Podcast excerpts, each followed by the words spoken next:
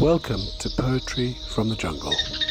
Come in, sit down, let go, and close your eyes. Day That I Have Loved by Rupert Brooke.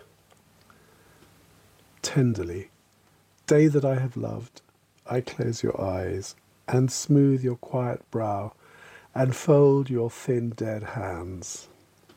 The grey veils of the half-light deepen.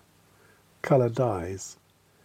I bear you, a light burden to the shrouded sands, where lies your waiting boat by wreaths of the sea's making, mist-garlanded, with all grey weeds of the water crowned.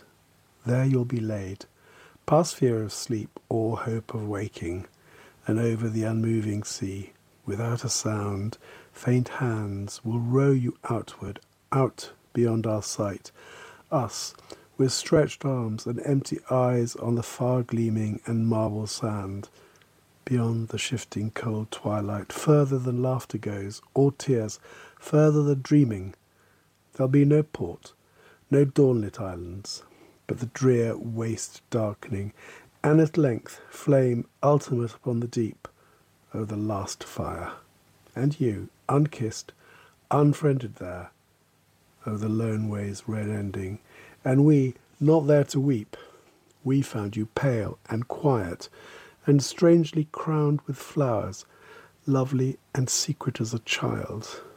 You came with us, came happily hand in hand with the young dancing hours high on the downs at dawn, void now and tenebrous. The grey sands curve before me from the inland meadows, fragrant of June and clover, floats the dark and fills the hollow sea's dead face with little creeping shadows, and the white silence brims the hollow of the hills. Close in the nest is folded every weary wing, hushed all the joyful voices, and we, who held you dear, eastward return and homeward, alone remembering, day that I loved, day that I loved. The night is here. That was a production of Poetry from the Jungle from the Salon Press.